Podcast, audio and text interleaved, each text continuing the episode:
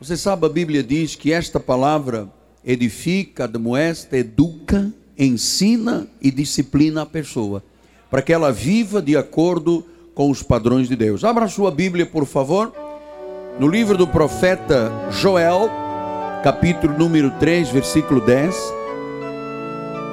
Na minha Bíblia está na página 894. Diz assim a palavra: Forjai espadas das vossas relhas de arado e lanças das vossas podadeiras. E diga ao fraco: Eu sou forte. Diga ao fraco: Eu sou forte. Que esta palavra abençoe todos os corações. Vamos orar a Deus.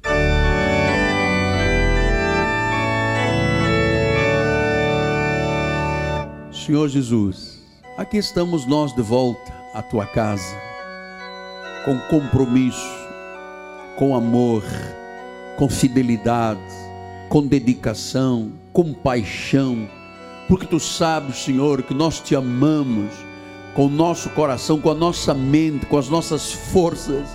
Estamos buscando o reino em primeiro lugar, a justiça de Deus, o que Deus diz na Sua palavra porque nós sabemos que todas as coisas nos serão acrescentadas. Por isso, aquietamos agora o nosso espírito e para ouvir o que o Espírito tem a dizer à igreja. Estamos assentados juntamente com Cristo em lugares celestiais e sabemos que nesta mesa há pão espiritual, pão bom, pão de Deus, maná dos céus, em nome de Jesus. E todo o povo de Deus diga: Amém Amém e amém. Meus amados irmãos, minha família espiritual, meus filhos em Cristo Jesus, aqueles que são propriedade exclusiva de Deus. A Bíblia chama também de nação santa, nação santa. Hello, nação santa. Selo do meu apostolado. Eu estou vivamente entusiasmado com a inspiração da fé para esta década que estamos vivendo desde 1 de janeiro de 2011. E ainda hoje Deus me dizia: os melhores dias da vossa vida chegaram. Nós não somos gente do futuro. O melhor de Deus ainda vai chegar, não. O Senhor disse: os melhores dias da vossa vida chegaram. E o Senhor disse em profecia no domingo: haverá mudanças grandes, haverá um novo lugar, um novo patamar, um novo caminho. O mundo espiritual vai agir em nosso favor como nunca agiu. E o Senhor disse: muitos estão voltando ao primeiro amor. O coração de muitos está voltando a arder com a palavra. Anjos estão sendo ativados pela nossa confissão. O futuro está garantido. Nós vamos avançar, avançar e nunca mais ninguém para a tua vida. Se você recebe, diga amém, amém e amém. Vamos dar um aplauso aí decente, vamos lá. Diga assim: ninguém para a minha vida. Porque quando Deus age, diga, quando Deus age, ninguém pode impedir. Hoje nós vamos falar de uma tremenda e ousada profecia do profeta Joel. Ele ensina, porque isso é uma expressão de graça. Joel ensina dizendo: diga o fraco, forte eu sou. E sabe que a primeira pergunta que surge quando você lê este versículo é: como é que um fraco pode dizer eu sou forte? Se é fraco, é fraco. Se é forte, é forte. Aparentemente, pela lógica, isto aqui seria contraditório, um paradoxo. Como é que o fraco pode dizer que é forte? Bom, meus amados, graças a Deus porque você está aqui esta noite para aprender um dos grandes segredos da graça de Deus. Porque, claro, que existe um passo grande para alguém que é débil na carne, um fraco na carne, poder, a um certo momento da sua vida, dizer: finalmente eu sou forte. Há um passo, há um caminho. Isto não é uma atitude hipócrita. Eu não sou hipócrita de dizer, ah, diga o fraco, forte eu sou. Isto é um caminho, é um, é um passo que nós vamos dar. E a primeira pergunta espiritual que surge é: como é que um débil na carne, na sua carne débil, pode se tornar uma fortaleza? Pode se tornar um homem, uma mulher forte, espiritualmente falando? Só existe um caminho que é o caminho da fé. Porque o caminho da carne não leva a vida forte, à fortaleza. Olha o que, que diz, por exemplo, Mateus 26, 41. Vigiai e orai, para que não entreis em tentação. O espírito, na verdade, está pronto, mas a carne, a carne é o que? Fraca. Logo, eu não posso imaginar que se Deus diz que a carne é fraca, eu não posso imaginar que eu com a minha carne posso me tornar um homem forte. Diz em Romanos 7, 21, então ao querer fazer o bem contra a lei, de que o mal reside em mim. Paulo reconhece que na sua carne havia uma lei do pecado, o velho Adão, que residia nele. Ele disse: eu sei, ao querer fazer o bem, há uma lei, um velho Adão que está aqui na minha natureza que não me deixa fazer o bem. Depois diz em Romanos 27, 24: Desventurado homem que sou, quem me livrará do corpo da morte? Então, meus amados, ouçam o que o vosso guia espiritual, o vosso pai na fé vos diz. Qualquer tentativa de você se tornar uma pessoa forte, através da carne, do jejum, da vigília, do pago preço, do sacrifício, é absolutamente impossível. Veja o que, que diz, por exemplo, Paulo aos Filipenses 3,21. Ele diz assim: O qual transformará o nosso corpo de humilhação. Agora, Paulo vem e diz: O nosso corpo, a nossa carne, é de humilhação. Significa que a nossa carne quer nos humilhar.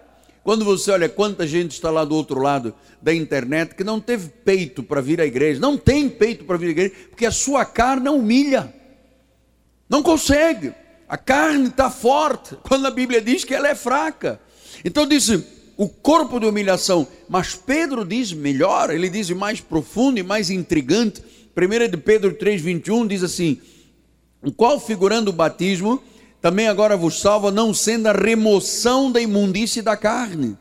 Pedro agora diz, Paulo diz, corpo de humilhação. Pedro é mais contundente, ele disse, carne de imundície. Olha o que que um ser humano traz dentro da sua carne. Humilhação, imundície. Como é que eu vou fazer desta minha carne imunda e fraca ela se tornar forte? Impossível. Por isso Paulo diz em Filipenses 3:3, nós é que somos da circuncisão. Nós que adoramos a Deus no Espírito e nos gloriamos em Cristo. E não confiamos na carne. Diga assim: eu não confio na carne. Porque a carne é carne de humilhação, a carne é corpo de carne de imundícia, é corpo de humilhação. Mas a profecia de Joel diz que o fraco pode se tornar forte.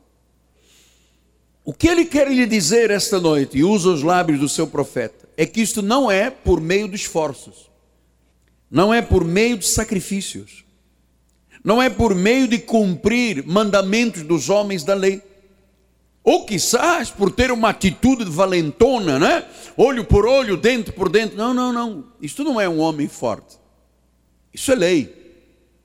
E Paulo disse em Romanos 10, 5: Ora, Moisés escreveu que o homem que praticar a justiça decorrente da lei viverá por ela. Então, como é que as igrejas da lei vivem? Vivem pela lei. Olha, hoje temos que jejuar porque vamos buscar poder. Amanhã é porque o diabo, o demônio, faltou jejum, tem que subir no monte, tem que ajoelhar, tem que pagar o preço, tem que sangrar. Portanto, isto é viver pela lei.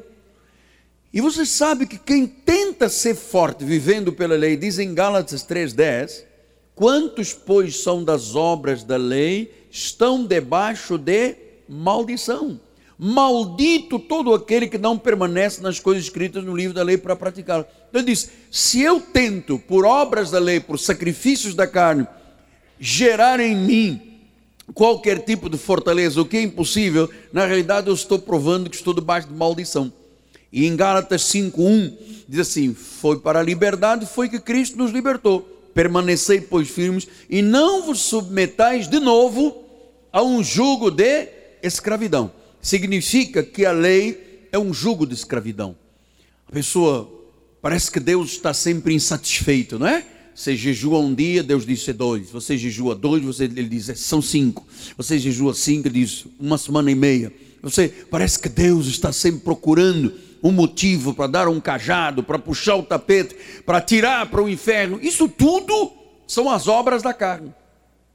Pastor, e como é que começam as obras da carne? Diz o versículo número 9 de Gálatas assim: um pouco de fermento, um pouquinho de lei um pouquinho de sacrifício, um pouquinho de óleo, um pouquinho de, de, de, azeite, não sei de quê, um pouquinho de uma fitinha, de um sabonetinho, levé da massa toda.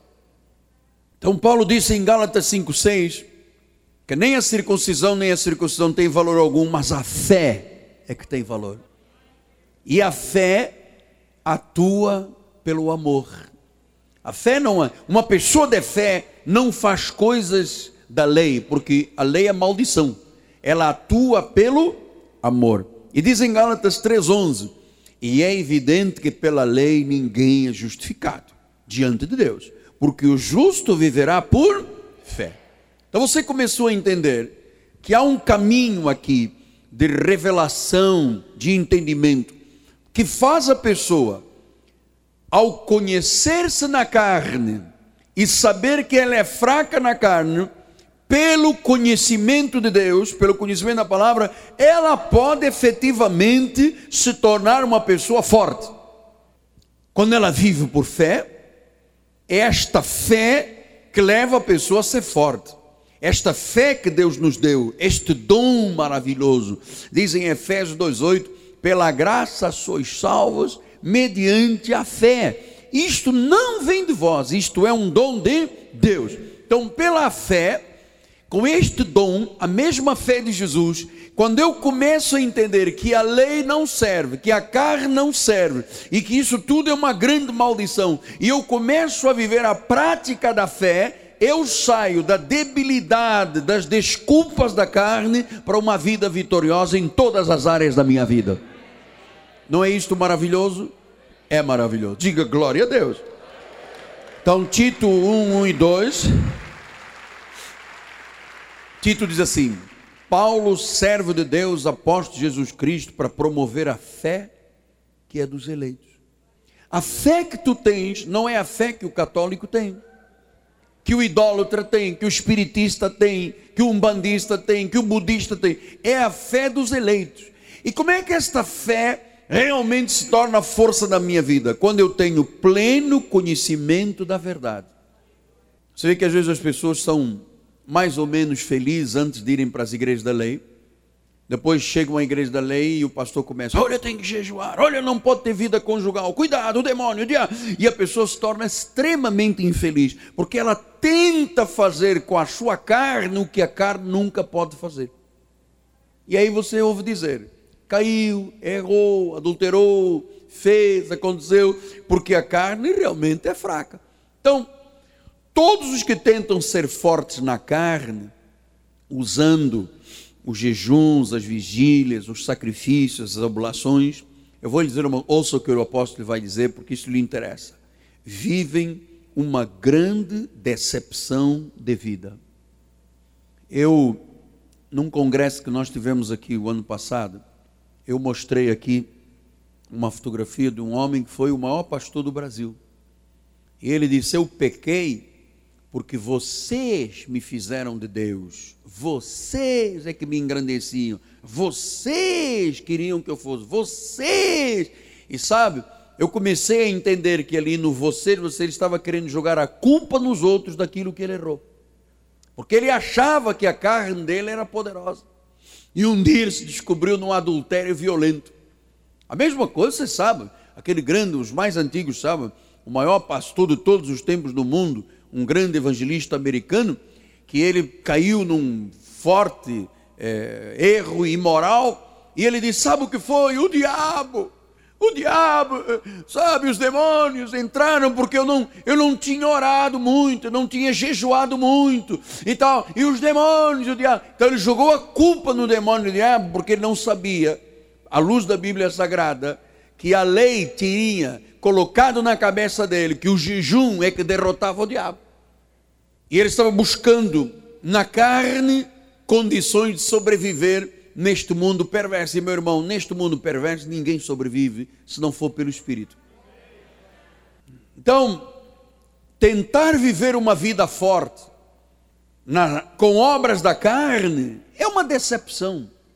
Porque Mateus 9,14 diz assim: Vieram depois os discípulos de João e lhe perguntaram: Por que jejuamos nós, os fariseus, muitas vezes os teus discípulos não jejuam? Meu amado, jejum não é para nós. Isso é uma coisa dos judeus. E Jesus depois continua dizendo: Respondeu-lhe Jesus: Podem acaso estar tristes os convidados para o casamento enquanto o noivo está com eles? Dias virão, contudo, em que lhes será tirado o noivo. Nesses dias vão jejuar. Quais foram os dias? Da ressurreição até o dia de Pentecostes. Naqueles 50 dias, Pedro quis abandonar tudo, eles voltaram a, a jejuar. Mas agora o noivo está onde? Aquilo foi tirado da ressurreição até o Pentecoste. No dia do Pentecoste, o Espírito veio e a Bíblia diz que o Espírito é o Senhor, o Senhor é o Espírito, e que ele mora em nós. Logo, se Cristo está em nós, qual é a razão dos sacrifícios dos jejuns? Dá fome, oh meu Deus? Depois de ninguém põe remendo de pano novo em veste velha. Você não pode pegar a graça e tentar costurar na lei, porque o remendo tira a parte da veste e fica maior a ruptura. Nem se põe vinho novo em odres velhos, pelo contrário, rompem-se os odres, derrama-se o vinho, os odres se perdem, mas põe-se vinho novo em odres novos e ambos se, diga, ajude-me, e ambos se conservam. Diga, vinho novo em odres novos. Graça com graça. Não pode ser graça com lei. Rompa o tecido, rompe-se os odres, derrama-se o vinho e é um prejuízo de vida. Há gerações aí no Brasil de famílias que já vieram do tetatravô para o trisavô, para o bisavô, para o avô, para o pai, para o neto, para o filho, todos infelizes e derrotados, todos fazendo o que a Bíblia diz. A Bíblia diz: vinho novo, sarmentinho, tem que ser colocado em odres novos. O que, que a turma faz? Pega o vinho novo da graça e depois põe no vinho velho, no odre velho, na lei. Temos que pagar o preço. O que, que a Bíblia diz? Se rompe. Não sou eu que digo, é a Bíblia que diz. Se rompe, derrama-se o vinho, os odres se perdem. Sabe quantas gerações de pessoas estão aí perdidas? De vez em quando a gente encontra pessoas nos caminhos da vida, né? Meu irmão, como é que o senhor? Ah, eu estou desviado e tal. Vamos para o shopping, entrando numa loja. A senhora é crente? Ah, eu conheço a porta. Ah, mas eu estou desviada. Chega o segurança, eu estou desviado. Chega o policial, eu estou desviado. Meu amado, o que eu conheço de gente desviada, sabe por quê? Derrama-se o vinho, os odres se perdem. É preciso que isto seja dito lá fora. Por isso é que nós estamos numa rede nacional de televisão caríssima, mas graças a Deus nesta porta da CNT está levando. E as pessoas estão acordando, estão ligando para cá, dizendo: Meu Deus, eu não aguento, como disse uma mulher, eu não aguento. Já nem diz aguenta, não aguento. O negócio é jejum, vigília e tanta rotina de doutrinas dos homens que não tem ninguém que suporte. Jesus disse: Você quer vir a mim? Vem a mim, eu te darei descanso a tua alma. O meu fardo é, e o meu jugo é, e encontrareis o que? Descanso não encontrareis guerra, encontrareis descanso para a tua alma. Então, pastor, mas então nós não temos que fazer nada aqui na igreja, só aplaudir, bater palmas e tal? Não. Efésios 2,10 diz assim: somos feitura dele. Vamos dizer um glória a Deus forte aí. Ah, somos feitura dele criados em Cristo Jesus, na graça, para boas obras, as quais Deus de antemão preparou para que andássemos nela. Então Deus nos preparou, Ele nos criou a sua imagem, Ele nos predestinou para Ele, Ele nos concedeu a sua natureza, Ele nos concedeu os seus atributos, Ele nos concedeu a sua identidade. Ele disse: Vocês vão andar nas minhas obras. Ele não disse: Vocês vão andar nos meus sacrifícios raspando o joelho, lambendo o pó da terra. Diz, minhas olha, o que você está fazendo hoje aqui é uma obra preparada de antemão. Quando você vai em um hospital oferecer um folheto a alguém, orar por alguém, quando você leva o seu testemunho, é uma obra preparada de antemão. Mas se você disser, vou passar duas noites sem dormir, isto é obra da carne. Paulo disse em 1 Coríntios 15, 10: E dá-lhe palavra, mas pela graça de Deus, eu sou o que sou. Paulo reconhece que ele só se tornou quem ele era, o maior apóstolo de todos os tempos, porque a graça estava nele. Porque ele, você sabe, ele era um cidadão romano, ele é hebreu dos hebreus, aprendeu aos pés de Gamaliel, se avantajava aos demais nas obras dele, era zeloso com a lei, e ele disse: Isso tudo para mim era lixo. Eu me senti nascido fora de tempo. Ele disse: Eu sou como um aborto porque isso tudo não servia para nada. Agora eu sei, eu sou o que sou pela graça de Deus. Aqui não tem carne. Em Romanos 9, 23, o Senhor disse: a fim de que também desse a conhecer a riqueza da sua glória em vaso de misericórdia que Ele preparou de antemão. Deus preparou de antemão que para que andássemos em boas obras, Deus preparou que fôssemos vasos de misericórdia. Um vaso de misericórdia não pode se tornar um vaso de ira. Você é ovelha, nasceu ovelha, viverá como ovelha e morrerá ovelha. Alguns, eventualmente, aí fora, são ovelhas com atitudes de lobo, mas são ovelhas. Apanham, sofrem, disciplina, correção, açoito. Aí, sabe quando estão aí assistindo pela internet, estão brigados com os pastores, estão brigados com uma, estão brigados com Deus, estão zangados com todo mundo, estão aí curtindo o sofrimento. Em vez de aproveitarem o vinho novo, em odres novos. Estão rompidos. Então, Deus preparou de antemão. Primeiro, a minha missão e a sua missão nesta terra. Colossenses 1,10 diz assim: a fim de viver de modo digno do Senhor, para o seu inteiro agrado, frutificando em toda boa obra, crescendo no pleno conhecimento de Deus. Veja, eu estou lhe dando agora os nutrientes, nutrientes, é? eu estou lhe dando agora as vitaminas, aquilo que você precisa, porque daqui a pouco você vai dizer: Eu sou forte. Porque não é você nem a sua carne, é o que Deus lhe deu. Colossenses 2,6 diz assim: Ora, como recebestes a Cristo Jesus, o Senhor assim andai nele. Portanto, a nossa missão nesta terra. Deus preparou obras, diz Efésios 5, 2, 8 e 15. Andai com amor, como também Cristo nos amou e entregou por si mesmo. Hã? Andai com amor, versículo 8. Pois outrora erais trevas, por isso agora sois luz, andai como filhos de luz. Versículo 15. Portanto, vede prudentemente como andais, não como nestes, sim como sábios. Então você já entendeu a sua missão, as obras que Deus tem para a tua vida, a tua maneira de viver. Olha lá, 1 Coríntios 7, 17. Cada um, ande cada um segundo o Senhor lhe tem atribuído, cada um conforme Deus o tem chamado. E assim ordena em todas as igrejas. Andar conforme Deus, na maneira de viver, o padrão de vida Romanos 13, 13 e 14. Andemos dignamente em pleno dia, não com orgias e bebedices, não com impudicícias e dissoluções, mas em, e em contendas e ciúmes, mas revestivos do Senhor Jesus Cristo e nada dispões para a carne no tocante às suas concupiscências. Veja lá, você está aprendendo aqui qual é o teu padrão de vida, não tem nada de carne, a carne é cheia de concupiscências. Depois, Deus nos deu uma natureza espiritual em Gálatas 5,16 Digo, porém, andai no espírito e jamais satisfareis a concupiscência da carne. Então, todas as vezes que eu ponho a minha carne trabalhando, achando que é através da minha carne, ela está cheia de concupiscências. Você acha que Deus recebe alguma coisa da carne? Nada. Então, isto que eu lhe passei nestes primeiros 40, 30 minutos, está lhe mostrando a sua identidade em Cristo. Até agora eu não disse, não dei nenhum elogio para a carne. O que eu lhe estou mostrando é o que Deus fez por sua vida. Em Zacarias 4, 6 e 7, assim: prosseguiu ele e me disse: Esta é a palavra do Senhor a Zorobabel, não por força, nem por poder, mas pelo Espírito do Senhor dos. Então não tem nada aqui de valentão de carne.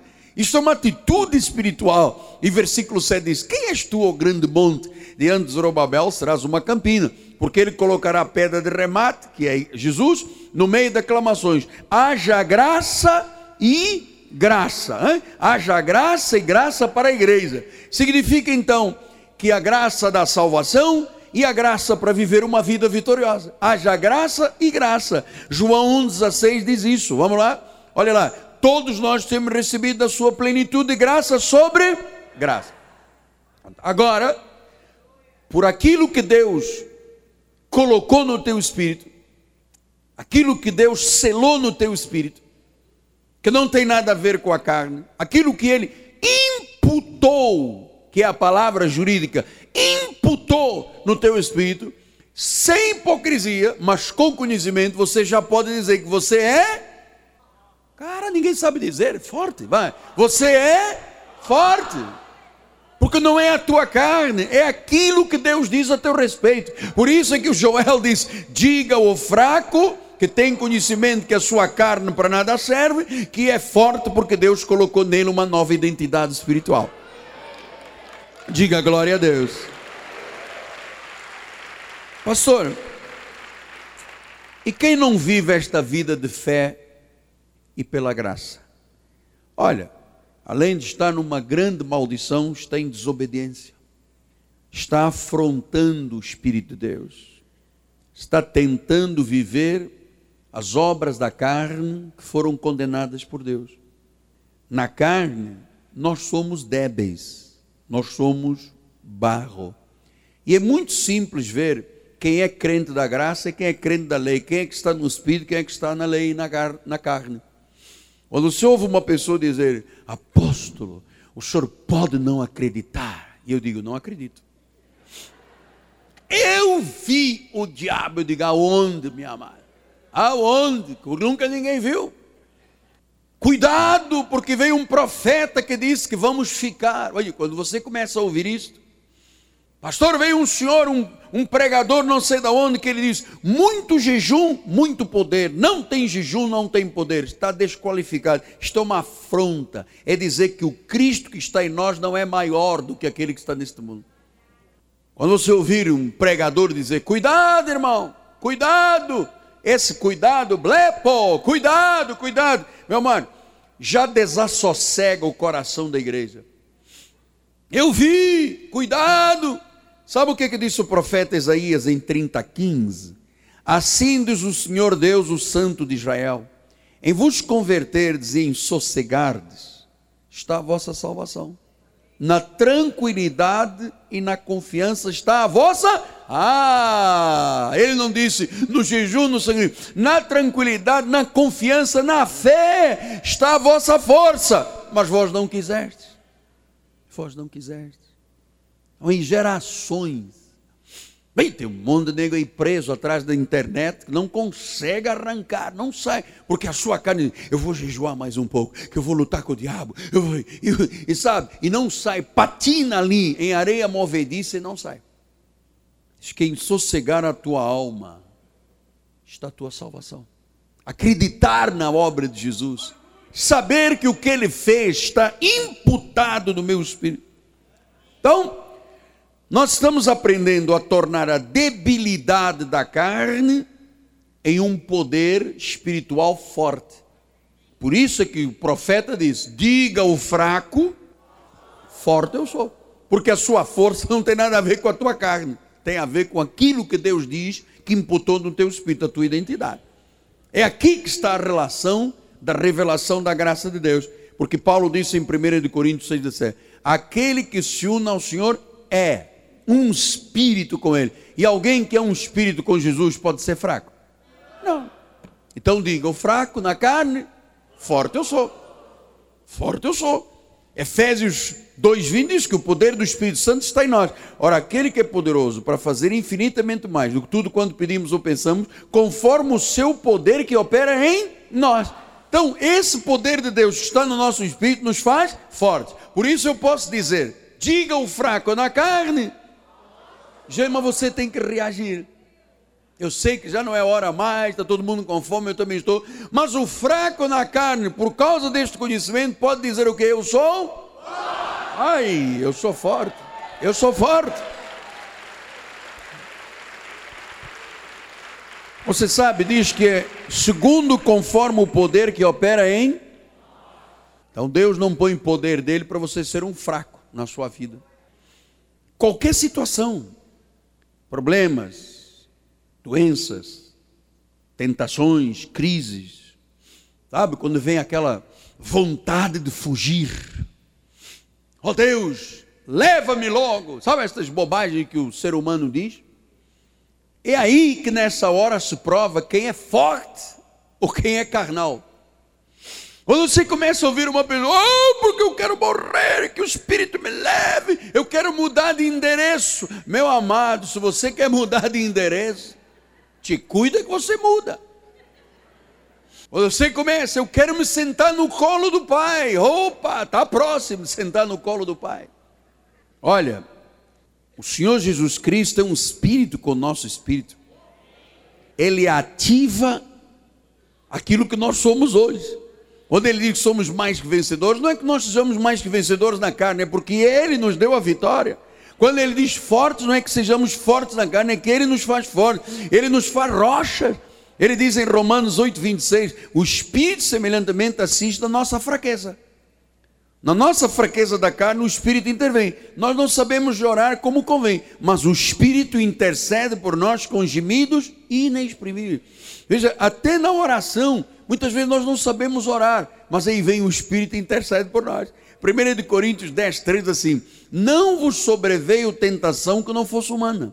Tanto essa coisa de apóstolo, eu ia muito bem, mas o Satanás colocou uma casca de banana, banana terra, apóstolo, aquela grande, né? Aquela grande, aquela banana que é só para cozer com a feijoada. Ele botou um cascão, aí o, o demônio, a tentação me atraiu e me puxou, e quando eu acordei estava dentro do motel. Meu amado, não existe isso aqui. Isso é sem vergonhice. Porque a Bíblia diz o quê? Não vos sobreveio tentação que não fosse humana. Toda tentação é humana, mano. Não tem uma força te puxando lá. E você diz, não quero, mas ele está me puxando. Eu já disse que não quero. Eu sou um homem honesto, sou uma mulher honesta. Não tem isso aqui. A tentação é humana. Mas ele diz assim: mas Deus é fiel. Olha, tem um monte de gente que ninguém diz nada, não está reagindo, só estou pensando no jogo com o Equador. Pensa positivo, senão vamos apanhar, amar. Vamos lá. Mas Deus é fiel. Ele não permitirá que sejais tentados além das vossas forças humanas. De contrário, com a tentação, Ele proverá o que? Livramento, de forma que o podeis suportar. Então diga glória a Deus. Deus provê livramento. Por mais fraca que a tua carne seja, na hora da tentação, Ele te dá o escape. Por isso é que tu pode dizer o fraco na carne. Olha, está começando a haver uma reação positiva. O fraco na carne pode dizer o quê? Porque, irmão, nós, irmãos, nós vivemos um pacto melhor e superior. Hebreus 8,6 diz assim: Agora, com efeito, obteve Jesus um ministério tanto mais excelente, quanto ele também mediador de uma superior aliança, instituída com bases em superiores promessas. Diz em Romanos 4,17 que ele chama a existência, parte B, as coisas que não existem. Ora, se eu conheço isto tudo, e sei que a minha carne tem debilidades, porque nós não confiamos na carne, se eu recebo isto que Jesus imputou na minha vida, eu posso lhe garantir que sou e você é santo, a sua vida é vitoriosa, você vence o pecado, você não cai em tentações, você está selado para o dia da redenção e você é forte. Diga glória a Deus. Isto não é graça carnal, isto é fé viva. Pastor, mas me diga uma coisa: e se eu falho, se eu cair, eu me levanto e vou adiante. Como a carne é fraca, eventualmente alguém pode dar um raspão. Não é que vai pisar em cima da casca da banana. Pisa ali do lado e, dá, e diz, poxa, e aí eu estou condenado, apóstolo. Não, você se levanta e vai adiante. Porque Paulo disse em Romanos 4, sem enfraquecer na fé. Sem enfraquecer na fé. Então você realmente é forte. E esta força que Deus colocou lá dentro de você é para dentro da tua casa. Na hora que vem uma doença, em vez de você dizer, Deus me leva hoje, você reage e diz, pelas chagas de Cristo, eu fui sarado. Só o forte diz isso.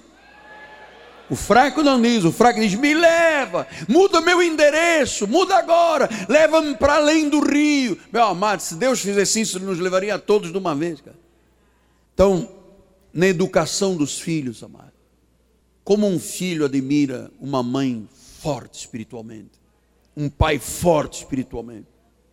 Quando os filhos pequenos dizem, ah, hoje não vai à igreja. Você diz, vai sim eu não vou à igreja hoje, já fui o ano passado. Vai sim, senhor, vai para a juventude. Quando o pai tem, sabe, esta posição forte, quando chega o problema, quando chega a crise, quando chega a adversidade, o fraco diz: Eu sou forte. Eu vou vencer esta situação. Eu vou passar por esta situação. O fogo não me queimará, o rio não me submergirá e não me afogarão as águas. Porque diz em Hebreus 3, 21, olha lá, vos aperfeiçoe todo bem para cumprir a sua vontade, operando em vós o que lhe é agradável. Então Deus opera em nós aquilo que lhe é agradável. E qual é a coisa que Deus lhe é mais agradável? Quando o fraco reconhece que na sua carne é fraco, mas ele tem por uma identidade uma fortaleza de Deus. Nós somos fortes em fé. Ele nos predestinou, nos chamou, nos justificou e nos glorificou. A obra, meus amados, está completa. Por fé, tu és forte. Por fé, tu és forte. Tu podes dizer, na carne eu sou fraco, mas a força vem de Deus. Eu sou forte porque Ele prometeu que eu seria forte e Ele cumprirá. E no meio da fé, eu posso começar a afirmar que, independentemente de tudo, eu vou ter sim uma década vitoriosa. O Senhor vai cuidar de mim, o Senhor vai me proteger, o Senhor vai me pastorear. Ele é o sumo sacerdote da minha confissão, ele intercede por mim, ele guarda o meu testemunho. Eu sou linhagem de Melquisedeque, eu sou da descendência de Abraão, eu sou um espírito com ele, eu sou mais que vencedor, eu sou forte. Diga glória a Deus.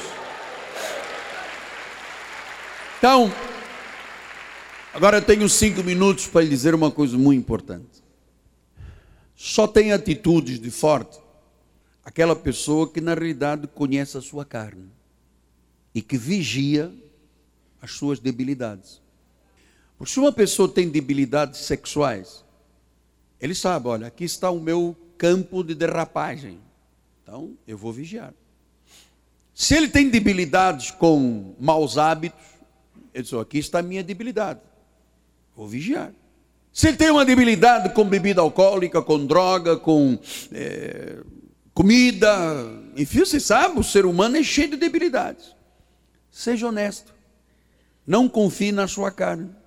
Não aceite paixões desordenadas, especialmente aquilo que ninguém vê, mas que Deus vê. E eu vou lhe dizer, amado, nada fica oculto. O que você está tentando esconder, meu irmãozinho não está vindo à igreja e minha irmãzinha, Deus vai revelar. É que às vezes as pessoas ficam dizendo: ah, ninguém viu. Ninguém viu, mas ele vê. E ele diz que não fica nada oculto.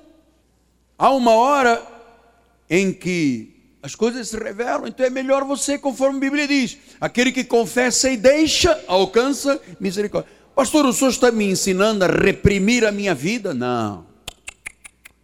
Eu estou te ensinando a conhecer-te. Isso é que eu quero te ensinar. Porque eu vou lhe dizer uma coisa muito importante. Quando eu conheci a revelação da graça de Deus, quando o pastor William Van Dyck, em 1986, sentado no seu ateliê em Petrópolis, começou a me vislumbrar o que era a graça de Deus e os meus olhos começaram a ser iluminados, eu fui cortado pela graça.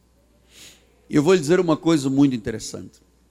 Acabou a minha autossuficiência, porque eu me achava o rei da cocada preta. Acabou. O meu orgulho escondido acabou. As minhas vaidades humanas acabaram. E eu vou lhe dizer uma coisa, amado: nunca ninguém teria forças para dizer isso se não fosse pelo Espírito. No início da graça de Deus, eu me assustei muito. Hoje eu vejo meus colegas nas televisões, cheios de orgulho, de vaidade. Eu disse: Eu já passei por esse caminho lá atrás. E eu me assustei muito, porque Deus mudou a minha personalidade o meu caráter foi sendo trabalhado por Deus. Todas as vezes que alguma coisa era me revelada, me assustava, porque todo líder, a sensação tem que ele é dono da igreja, ele é o chefe, as ovelhas são dele, tem ciúme, e dá, e põe. Eu disse, meu Deus, um dia, no antigo cinema, eu estava sentado na minha cadeira e Deus disse: Levante-se agora e diga que você não é mais o senhor desta igreja, eu sou o senhor da igreja. E eu comecei a diminuir tanto. E eu comecei a ver Deus crescer tanto. Meu amado, eu vou lhe dizer uma coisa, eu não tinha, não teria nunca mais na vida, desde 86, coragem de dizer: "Você é minha ovelha, foi o meu suor que te curou, foi o meu lenço ungido". Meu amado, isso é afrontar o Espírito de Deus. Isso é afrontar o Espírito de Deus. Então, ah, e no meio desse trabalho que tanto me assustou no início, porque agora eu estava dando a glória a Deus, não era mais o meu livre-arbítrio, não era mais o meu jejum, porque eu chegava à igreja e eu jejuei uma semana e a turma, aleluia, que homem! Passei duas noites de joelho, uh, uh, uh, ainda bem que nós temos um pastor assim. E aquilo não passava de vaidade humana, mano. Que Deus não, não recebia um tostão daquele joelho.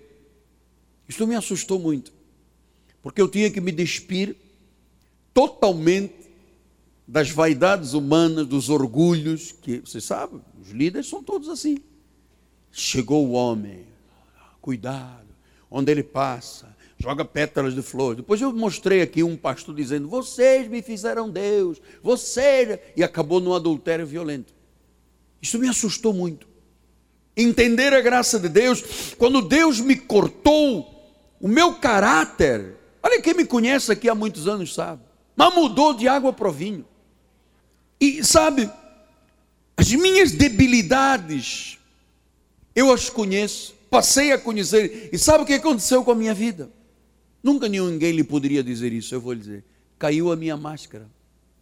Hoje você está diante de um homem desde 1986. Aqui funciona puro Deus. Aqui não tem nada da carne, nada da carne.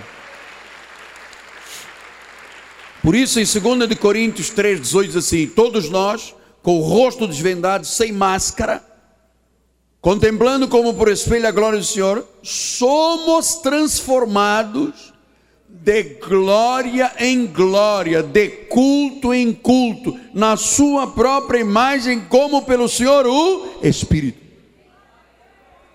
Meu amado, ser cortado pela graça de Deus é assustador. Mas atrás desta pele que você vê aqui, não tem outra pele. Aqui não tem uma máscara e aqui por trás uma persona e aqui por trás uma máscara. Porque eu entendi que o Senhor poderia me transformar de glória em glória, de culto em culto, de estudo em estudo, de revelação em revelação na sua própria imagem. Eu não precisei mais de andar disfarçado. Porque eu me recordo que num dia que eu fui, a última vez que eu fui fazer batismo nas águas, que isto é uma cerimônia judaica, tomei-lhe um choque dentro da água e morri dentro da água. Tive quase quatro minutos, quatro minutos e meio, ou cinco minutos e meio, apagado, cianote todo roxo, língua enrolada. Bispo Elbo pulou para dentro da água para arrancar o cabo do microfone, levou também um, um choque violento, me arrastaram da água eu fiquei deitado ao lado do batisteiro quase cinco minutos, sem respirar, cianodo roxo. E a igreja ficou desesperada. E alguém chegou junto de mim, começou a orar, e quando eu saí daquela morte, eu disse: Eu sei em quem tenho crido.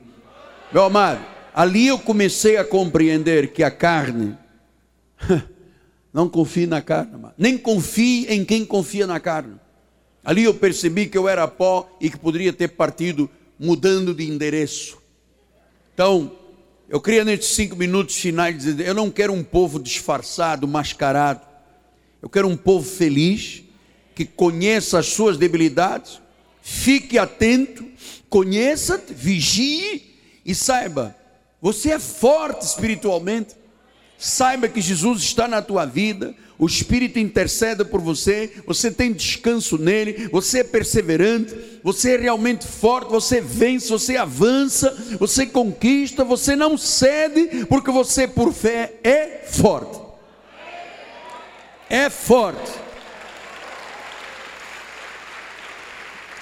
Então, eu tinha muito mais para vos falar, mas eu queria terminar lhe dizendo o seguinte: um dia, um grupo de sátrapas e governadores se voltaram contra Daniel e fizeram o rei assinar um decreto que quem fizesse orações a algum Deus seria morto, seria jogado numa cova de leões. E dizem Daniel 6,7: todos os presidentes do reino, os prefeitos, os sátrapas, os conselheiros, os governadores, o board, o board, concordaram que o rei estabelecesse um decreto e faça firme interdito que todo homem que por espaço de 30 dias fizer uma petição a qualquer Deus ou qualquer homem, e não a ti, estava endeusando o rei, né? Ó oh, Deus, seja lançado na cova dos leões. Então eu queria nesses minutinhos finais dizer assim: você não é qualquer homem, você não é qualquer mulher. Porque esse board que aqui, dos sátrapas, governadores, prefeitos, disseram: olha aí, qualquer aí meu amado, você não é qualquer aí não. Você é uma fortaleza de Deus nesta terra. Ele te deu uma nova identidade, ele imputou na tua vida. E diz o versículo 8: Agora, pois, ó rei, sanciona o interdito assim escritura para que não seja mudada, segundo a lei dos medos e dos persas, não pode revogar. Versículo 10. Daniel, pois, quando soube que a escritura estava assinada, entrou na sua casa e em cima do seu quarto, onde havia janelas abertas do lado de Jerusalém, três vezes por dia se punha de joelhos e orava e dava graças dentro do seu Deus, como costumava fazer. Daniel não se deixou intimidar. Ele sabia que ao fazer orações ao Deus vivo, ele estaria correndo perigo de vida. Mas ele disse: Eu não sou um qualquer. Eu sou um predestinado. Eu estou aqui por vontade de Deus. Não é o rei que manda na minha vida. Não é o governo que manda na minha vida. Quem manda na minha vida é Deus. E ele disse: Eu vou orar, sim. Eu vou orar. E orou. E diz o versículo 11: Então aqueles homens foram juntos, tendo achado Daniel a orar, a suplicar diante do seu Deus. Ao se apresentarem ao rei a respeito do interdito real, disseram: Não assinaste o interdito por meio de espaço de 30 dias, todo homem que fizesse petição a qualquer Deus ou a qualquer homem, e não a ti, ó rei, fosse lançado na cova dos leões? Respondeu o rei, disse: Esta palavra é certa, segundo a lei dos medos persas, não se pode revogar. Versículo 13: Então responderam e disseram ao rei: Esse Daniel, que é dos exilados de Judá, não faz caso de ti, ó rei, nem no interdito que assinaste. Três vezes ao dia fez a sua oração.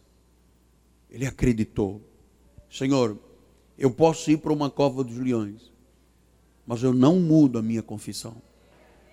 Eu não estou aqui na minha empresa ah, porque o dono é espírita, eu vou me fingir de espírita para poder ganhar o meu salário. Eu sou de Deus, eu sou de Deus.